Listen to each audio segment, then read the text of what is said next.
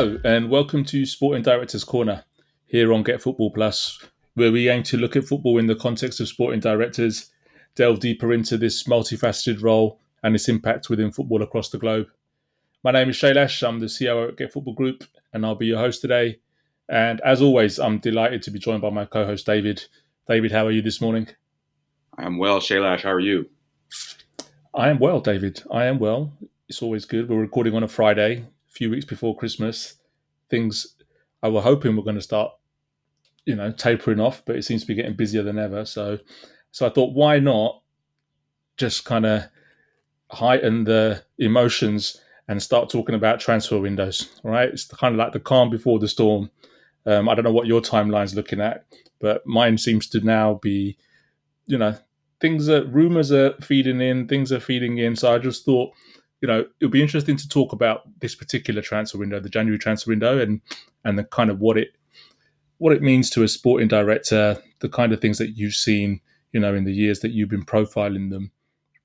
So I guess, you know, to start off with, you know, is this window kind of more of a tactical one for a sporting director rather than a strategic one, just purely due to its, you know, the amount of time the window is open for, as well as also where it sits within seasons. I mean, what what are you seeing, David? How would you kind of put this window? Yeah, I mean, if you if you um, if you look at all the the, the data and the, the metrics, trans, uh, the winter transfer window is usually not the best uh, to quote unquote bring in a a new player. Uh, but I, I, think that there is a, a heightened level of uh, mm, I'm going to call it uh, a, high level of a lack of reality. Uh, because the fact of the matter is, is that when you can bring in a player that you've been recruiting, that you've been profiling, that you've been monitoring, um, you bring in that player, right? So yes, you know, uh, if you bring in uh, just to make up a name, uh, you know, if you bring in uh, Zlatan Ibrahimovic, you know, January fourth, I mean, he's probably not going to score 40 goals for you, right? For the remainder of the season, you know, um, it's probably going to be months for him to settle. And no matter how old or experienced he is, it, settling in is a is a human construct. It's something that takes time, right? And there's there's multiple people groups. There's his, you know, the first team squad. There's executive ownership, leadership. There's the manager. There's oh by the way, if he's if he uh, has a family, significant others, how do they settle into the new city and his surroundings? How does he get comfortable?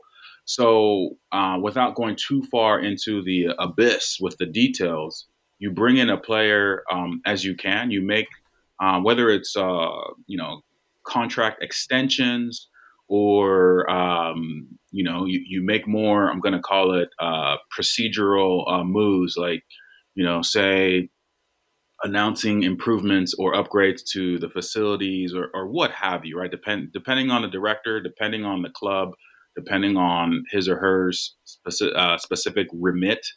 Um, this is this time of the year. It, I don't want to say it's it's not like any other time of the year, but it's very much business as usual. You you take care of what you can take care of as it comes across your desk yes, yes, there is a heightened highlight element of the transfer window. Um, but at the same time, you you're really more beholden to the opportunities that you can actually execute more so than say the uh, the, the specter of um, let's call it um, mid-season improvement, if that makes sense.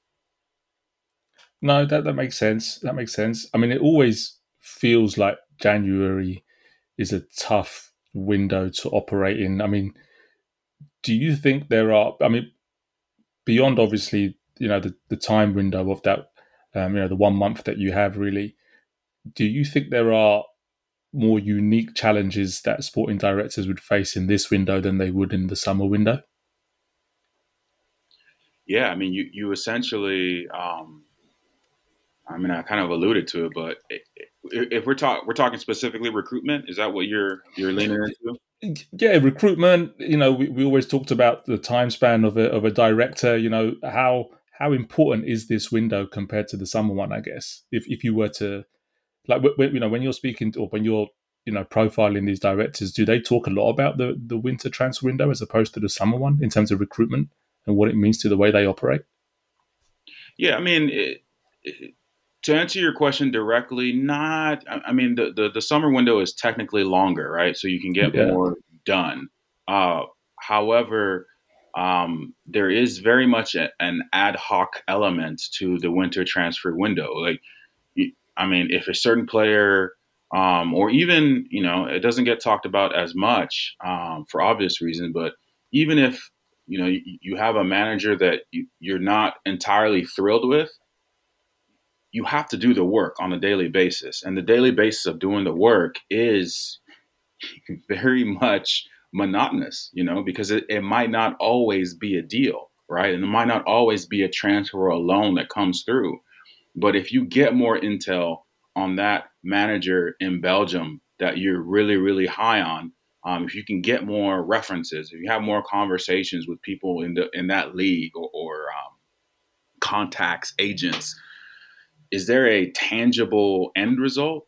Usually not, right? But going into July 1st, and you know that your season um, as a club ends, I'm making up a date, May 18th, you you can start to plan.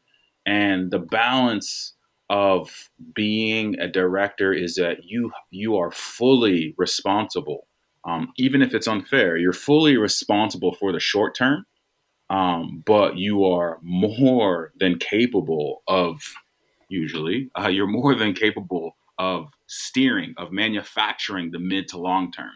But you can't, like, you have to do it every day, if that makes sense, right? You can't be talking about July, or sorry, June, July, August if you're not doing the work in December, January, you know, uh, February, March.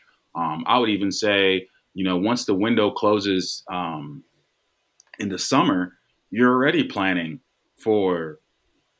I don't want to say the summer window, but you're you're planning for uh, upcoming opportunities, right? Because you can't you can't predict what may or may not happen. Um, you, you know, you, you can't predict if Erling Haaland wants to leave Manchester City. I don't want to make up news, right? Yeah, but yeah, I'm yeah. saying, you know, you, know you, you can't predict a falling out uh, of a club and a player. You can't predict, um, you know, a war in Ukraine. You know, you can't predict these things, right? So you have to stay on the front foot on the daily, and that's not necessarily walking on eggshells but you know, I remember um, Monchi's masterclass. I believe is still up on YouTube. I mean, again, it's in Spanish, but it's very fundamentally sound as far as what they would do at Sevilla to make sure that they were fully aware of all of the profiles that were in their, um, I'm going to call it ecosystem of attainable talent. And that's something that is on the daily, on the weekly. It doesn't, you know, necessarily turn off um, because it's December, because it's the Christmas break or, or sorry, winter break uh, of that uh, sort, if that makes sense. Yeah, no, it makes sense, and and and I guess you know w- with the window in which you can actually execute a deal being so small, a lot of the work we would we would assume is already done. And I think just like in any business, right, you want to be on the front foot. You don't want to be reactionary or knee jerk, as you said. But you know, we're recording this at the start of December. Um, would you think a lot of the work has already been done um, by these directors and they're literally just sitting there waiting for January to come? I doubt it. I doubt it. I, I did think so either, but I thought I'd yeah. put it there. yeah, I mean, and again, it, it, it always it, it, depends on the club, right? Some directors are, I mean, I say this respectfully, are really just heads of recruitment. They they only really have to deal day to day with first team talent. That's it. You know, if that's the case, then that that individual, that setup, yeah, he, he might be just waiting for stuff. You know, waiting for the dates to hit. But a I don't want to say a true director, but a director who has shown competency in the management of an entire club. You, I mean, you have the academy, the youth set up. Like I said, you have the facilities, you have sponsorship marketing. You, I mean, you have so many different you have so many different uh, responsibilities that are not they don't really care if there's a winter break, right? You know, uh, I mean, they still need to be done. And I've said it before, and it doesn't really come to the fore um, until there's success or failure, you know, uh, unfortunately. But that director who is, dare I say, the face of um, decisions for a club, he or she is the foil for ownership slash the board. So I mean, there there's so much. It's kind of like I, I, think of it like an iceberg. We only see the tip. We see the oh hey, you know, um, you know uh, Vinicius has been uh, extended. Contract has been extended to 2050. I mean, I mean, I'm joking, but right, you know, like we see the extensions, right?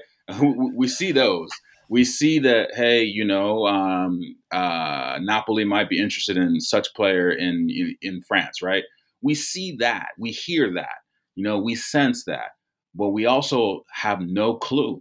I mean, a, a director his his or her biggest decision this let's call it next six to eight weeks might be upgrading the catering right like these, these are things that are not like i mean i know they're not sky sport bbc sport uh you know ticker worthy but anytime you are in leadership of human beings, every single detail matters from the tissue toilet paper to the food to the actual people you come you bring in to score goals.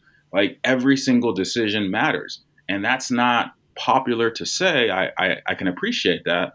But, you know, I mean, if you follow what I've been sharing the majority of the last four to six weeks, a lot of it is anecdotal um, leadership of uh, whether it's managers or directors caring directly, connecting directly to a player, key player.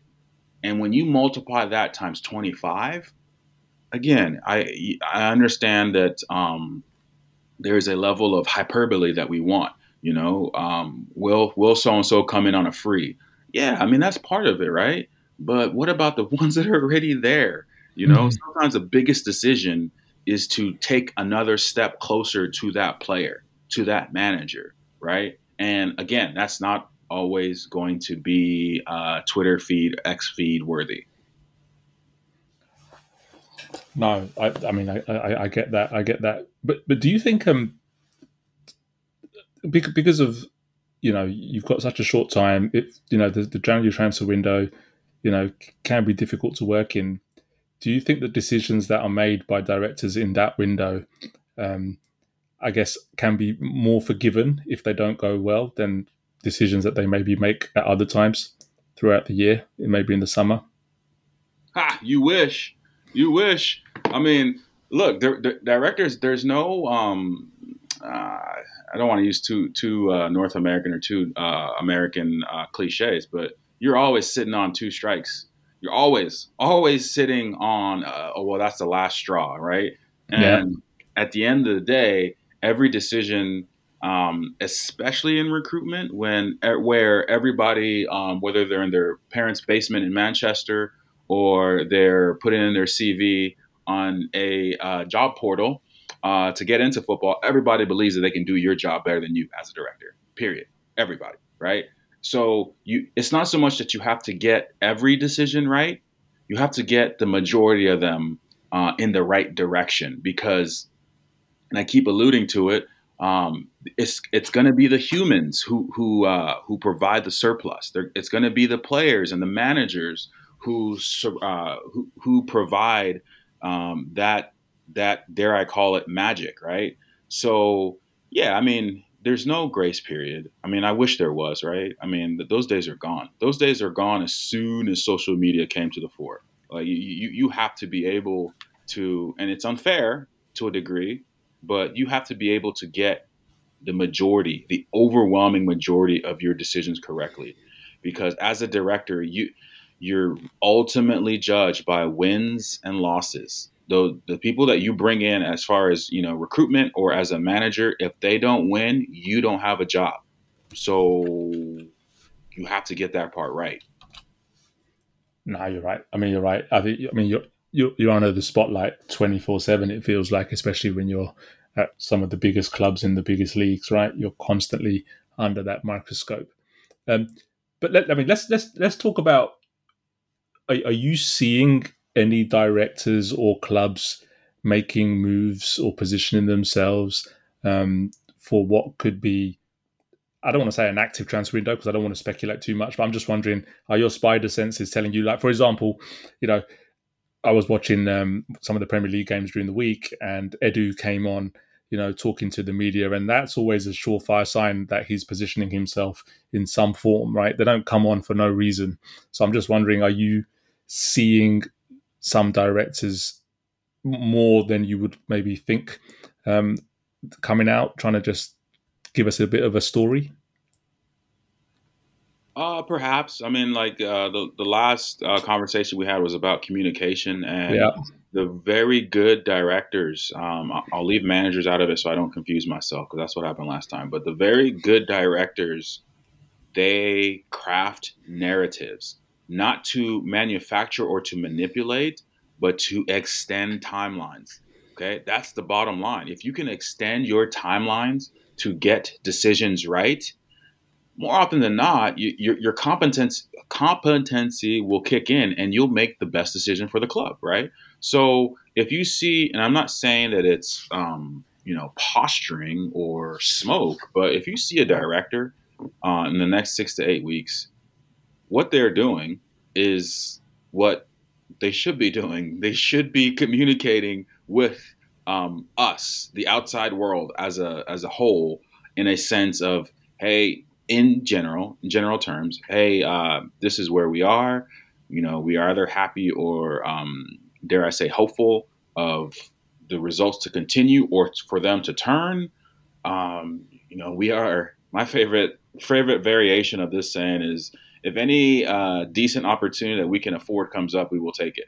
Right, which yeah. is what you do every single day, anyways. Right, but yeah. but if you do not say that, if you do not say that, and you just leave it into the void, you allow for more tension and uncertainty. So I, have been saying it since the summer and I don't necessarily want to fan the flames, but it, it fans itself.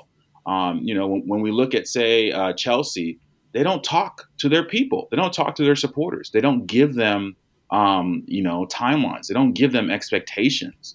Or when they do, they give them very vague, um, you know, we are Chelsea stuff.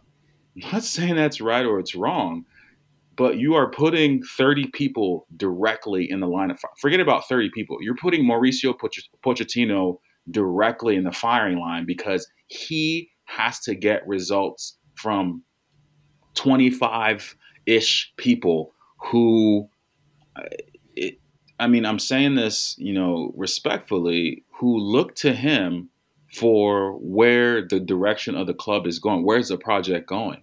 And if no matter what he said internally, it's really hard when the results aren't going your way uh, to continue to to to lead in that direction when you don't have uh, unified outward communication as a club. And that part to me is I'll just be honest, it's disappointing, right? You know, you have mm-hmm. a high caliber uh, operation um, that that you you don't you don't communicate expectation and timelines. Uh, if you can recall, and again, this is again this is not necessarily the best example, but it's the one that comes to mind. If you can recall, spring this past spring, um, Borussia Dortmund loses, or I forget. Essentially, they, they didn't win against they didn't win the title against Mainz, right? Bayern Munich, yeah. Jamal Musiala, they score, they do whatever against Cologne. Um, I mean, what minutes, seconds afterwards? Um, you know, uh, they've already made changes in in their leadership, and it's not even that it's leaked; it, has been known, you know, uh, around the grounds and everything, uh, except for the players for for hours, right?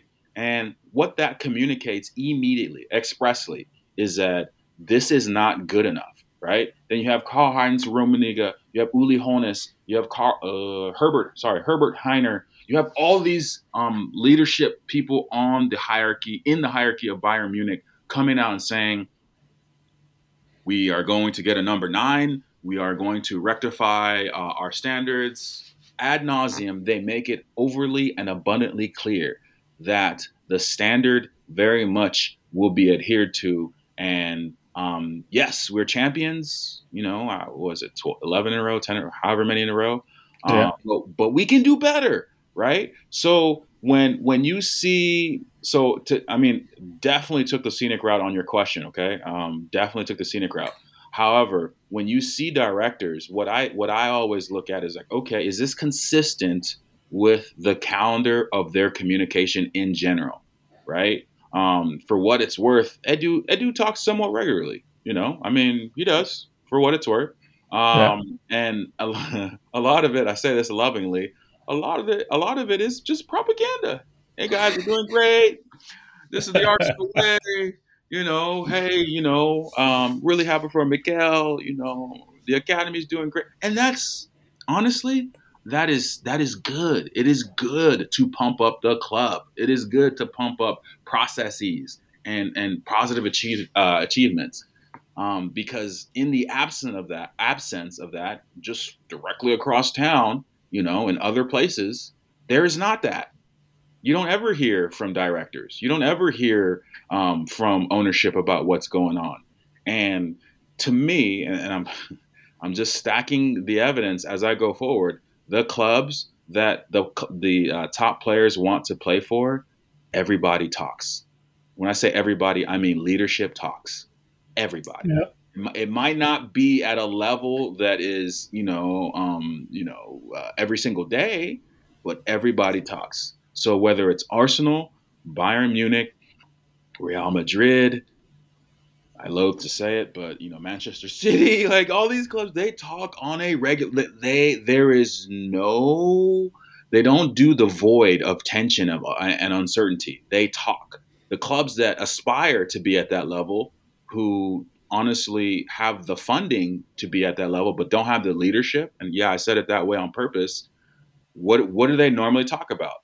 They, they talk about news as it happens. It's very reactionary. It's not uh, proactive. So that's Chelsea, that's PSG, that's AC Milan. You know, like that's Juventus. Like I mean, those clubs that that aspire to be at the top echelons of football, they're not consistent with their communication, and you can see that in their actual production on the pitch. Yeah, I you know, I want I want to go talk a bit more about communication actually, and not just the communication coming from the director, but things that they're also hearing outside, right? I can imagine for them, there must be so much noise at this time, right? You've got managers talking, giving little messages. You've got players coming out saying, "I'm not happy with the minutes I'm playing, etc., etc. I'd love to play in England or what, what have you." How important do you think it is for a director to be able to cut out the noise? And do you have any examples of directors that are really, really good at this. Like, just stick to the task at hand, really believe in the plan that they've obviously devised, and just not deviate from it. Yeah, I mean, it's um, I, I don't want to butcher the, an example, but if you've ever had a um, a puppy, uh, you're trying to teach that dog, that puppy, how to sit and how to obey and how to like not bark at the the postman. All these things, they know your voice, right? Yeah. So um, you telling your puppy to sit is a whole lot different than me telling your puppy to sit. Uh, they don't. They don't. they don't acknowledge. They hear me, but they don't have to listen to me. So yeah. with directors, um, forgive the, the silly example, but for directors, you know, you know who you you know who you need to be listening to, right? Um, there, there's there's a good reason why the majority of them, even if they have social media, they're not on it. They're not they're not visibly on it in a sense, right? Simply because they know who that they need to be listening to for constructive either observation or criticism. So a good example of that, and man, I'm talking about people getting fired here a lot. I don't really want to do that um, guy, but I'm thinking about Red Bull, uh, Red Bull Leipzig, and uh, they had Max Eberl, what, uh, October, September, early November, and for whatever reason, I mean, uh, it, it, became super obvious at that time that they couldn't go forward together with him as their sporting director. He had different plans of what he was brought in to do. or at least who he needed to be. Let's say it that way, right? So you know what your club identity is, you know how you have achieved a certain level of success. And when you have the opportunity to continue on that path, you either choose the glamour of, you know, keeping things, um, dare I say, um, um, the word I'll use is uh, current, you know, fashionable, you know, whoever the hot name is, or, you know, my, my, my favorite comment slash um, di- dichotomy is, oh, we're data informed, we're data uh, data driven. Guess what? No, you're not. You know, like at the end of the day, those things are not that. Those are that's that's fodder. At, at the end of the day, who are you as a club? Who makes the decisions? That person, that person's identity is who you make decisions to right? And Red Bull decided that they needed to part ways. And if you, um, uh, I believe it's Oliver Mintzlaff, uh, CEO, sporting, sporting CD, CEO of Red Bull, basically said, "Hey, look, it became obvious that we needed to sever ties. Um, could we have waited? Sure, but why? Why why wait to make a decision um, that would hopefully help reorient us to where our um, uh, stated and club goal and identity aligns with.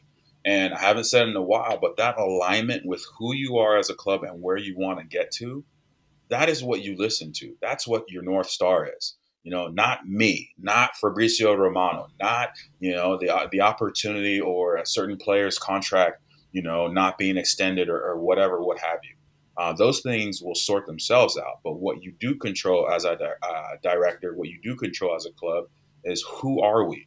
Like, how do we play? How do we how do we handle players? How do we handle managers? How do we talk to supporters? You know, how do we take care of our community?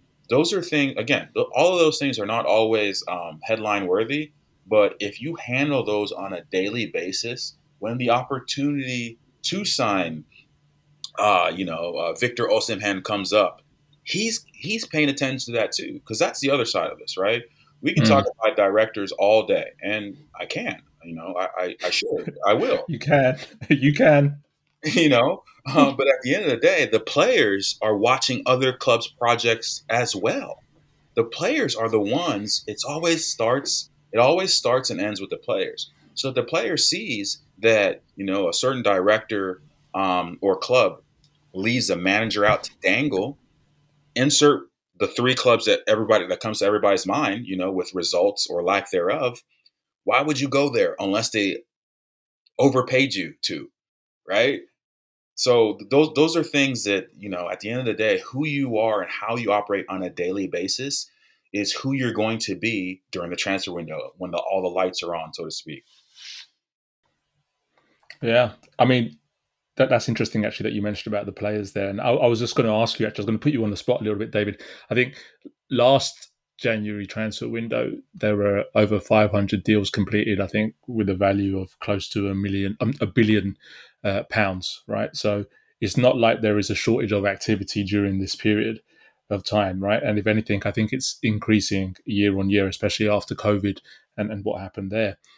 But are there are there any clubs or directors that you're keeping a close eye on? I mean, we've talked a lot about Chelsea, right? They went on a big spending spree, etc., seemingly just buying everything, um, but also sold pretty well as well. So it'd be interesting to see whether there'll be any more settled down. And I think one that we spoke about previously, we did a whole episode on on Aston Villa, right, and some of the changes that have happened there. And I think one, one of one of your favourites, Monchi, you know, he's probably got his feet under the table now. Villa are, you know, I would say one of the new kids on the block in terms of where they're appearing in the Premier League.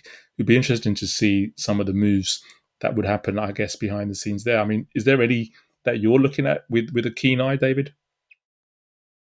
Not not specifically. It's just more so uh, if you zoom out, you look at trends. You're, you're such a calm guy, David. You no, no. I mean, you, just, you, you, don't you don't get caught up in all of this, do you? You're just one no, step. No, because because the the, uh, the the balance that you have to make sure when you talk about these things openly is that you don't want to you, you don't want to speed up the timeline of expectations for a manager or a director. Um, just, I mean, I'm not saying I even have that capability, right? But um, when I when I think about um, this period of time, I think about the the general trends, and the general trends are I've said it before, and those of you who think football is pure and and you know uh, blissful, um, close your ears. Follow the money. The money's in the Premier League. The money, that like that's where um, that that's where things will will sort of uh, dare I say uh, wash out in a sense, right? Hmm. So um, there was a lot of um, consternation about Luton Town and, and, the lack of their level of, of, of signings and this, that, and the other, right? But then you also have like Sheffield United on the other side, right? And then you know you look at a club like say Bournemouth and bringing in Iraola. Like there's so many different trends, but that's where the money is, right? So if you follow the money, you follow you, you you immediately go to the hoovering up of the Premier League, but then you look at the next tier below and you look at the championship, right? So that's how I would answer your question. It's not necessarily like a club or a, a director per se, but if we follow where the money is going, it's to the Premier League, it's to the UK. So um, I would say there's there's always going to be a level of um, uh, safety for German and Italian um, managers, directors to somewhat stay in their comfort of their home country. Um, but you look at uh, Spain.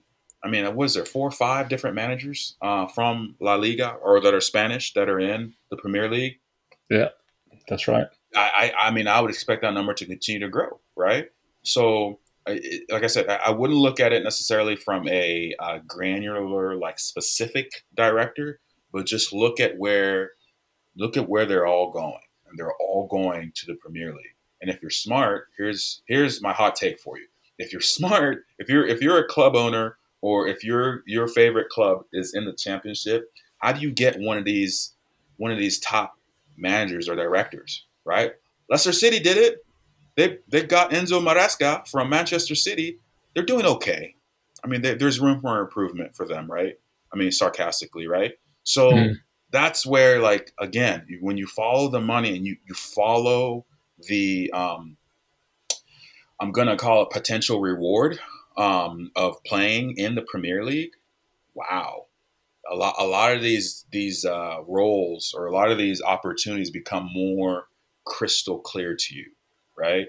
If I'm Enzo Maresca and I'm at, you know, I'm uh, uh, Pep's number two, you don't you don't just have to jump at any opportunity, right? But if a club on the level of Leicester City says, you know what, we want to get back into the Premier League, and you're our guy, there you go. And then even even that, so you look at uh, West Brom with uh, Carlos Car- Corberán.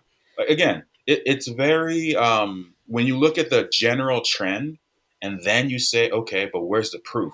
Where's the proof that managers or directors from other leagues, countries, nationalities are coming to the Premier League? There's your proof.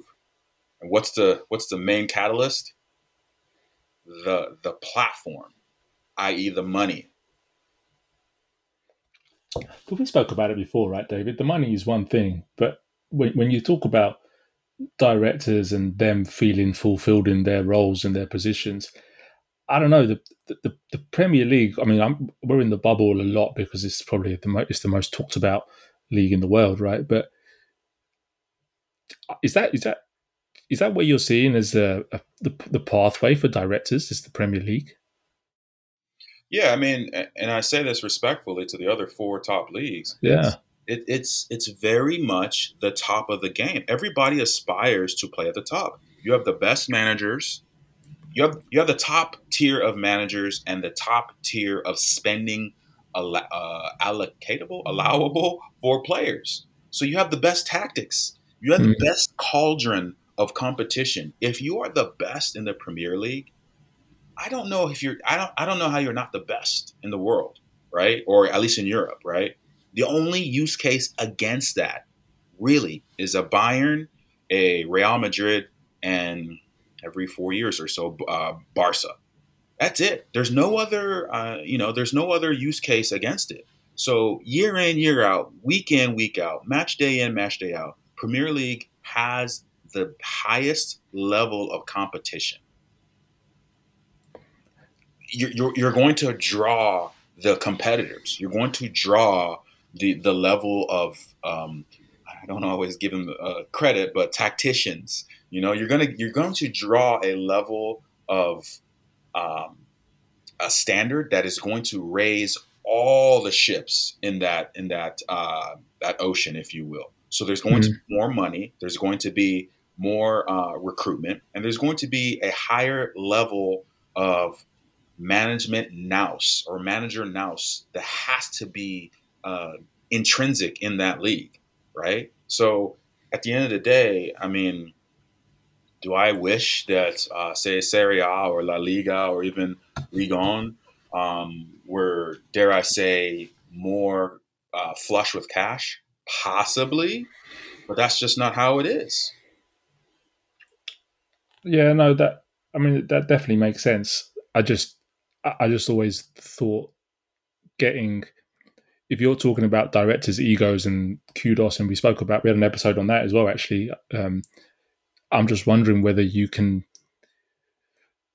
build yourself up to a point in the Premier League as you can in, say, some of the other leagues.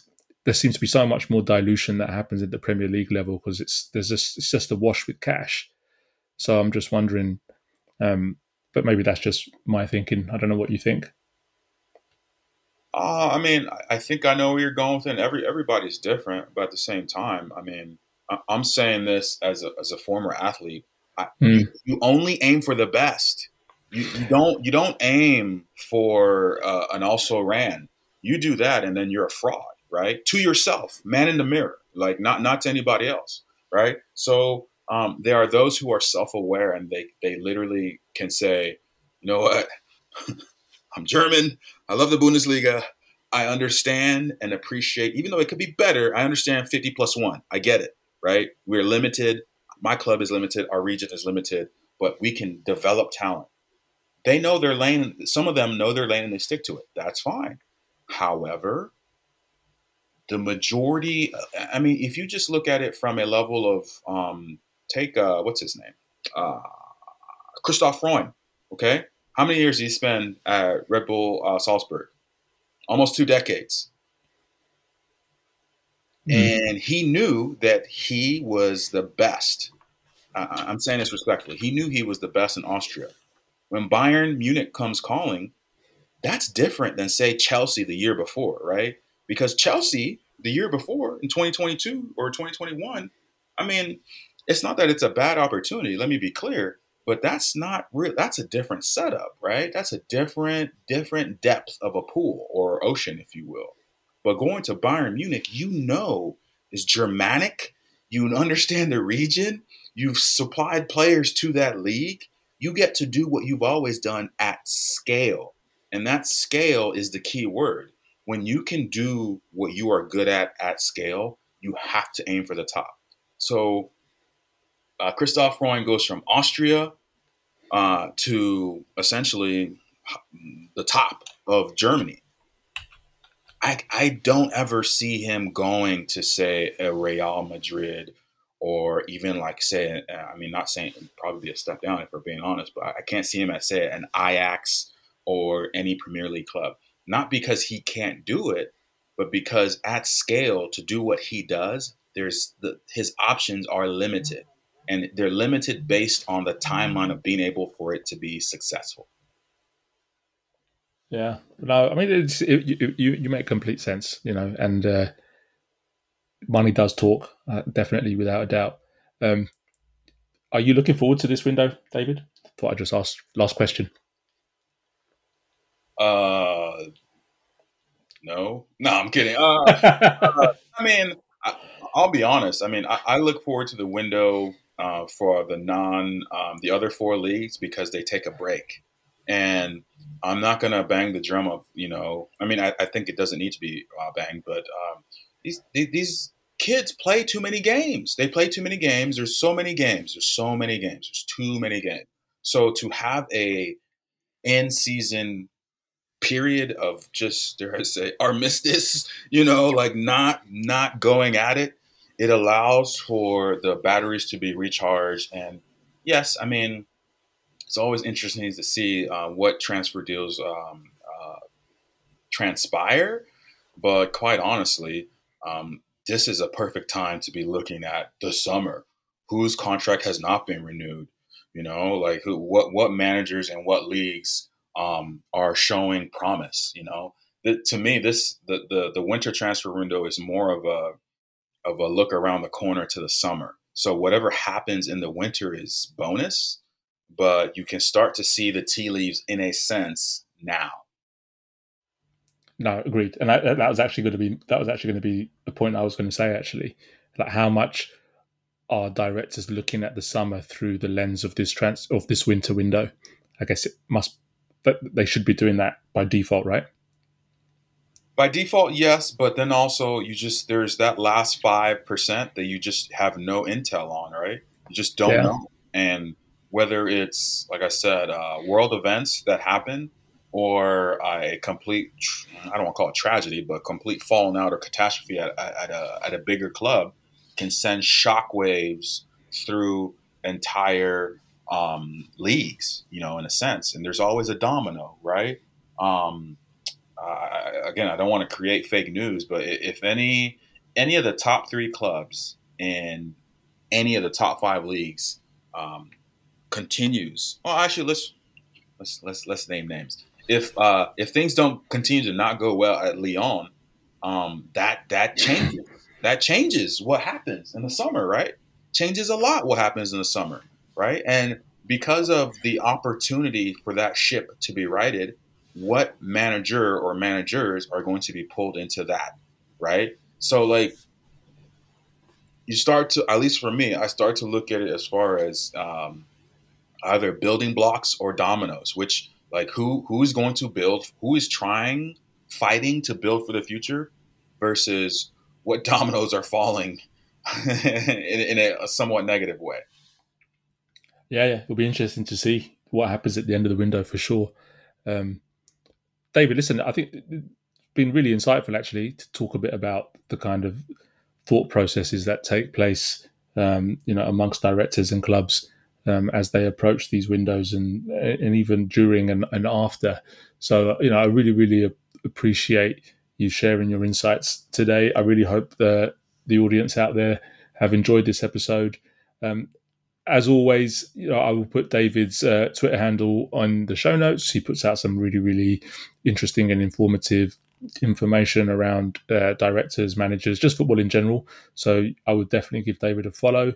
And please keep a lookout on our Get Football media outlets, you know, where we cover European football, world football with, you know, news, videos, opinions from some of the most plugged in analysts across the football landscape. You'll see a, a link in the show notes to that as well.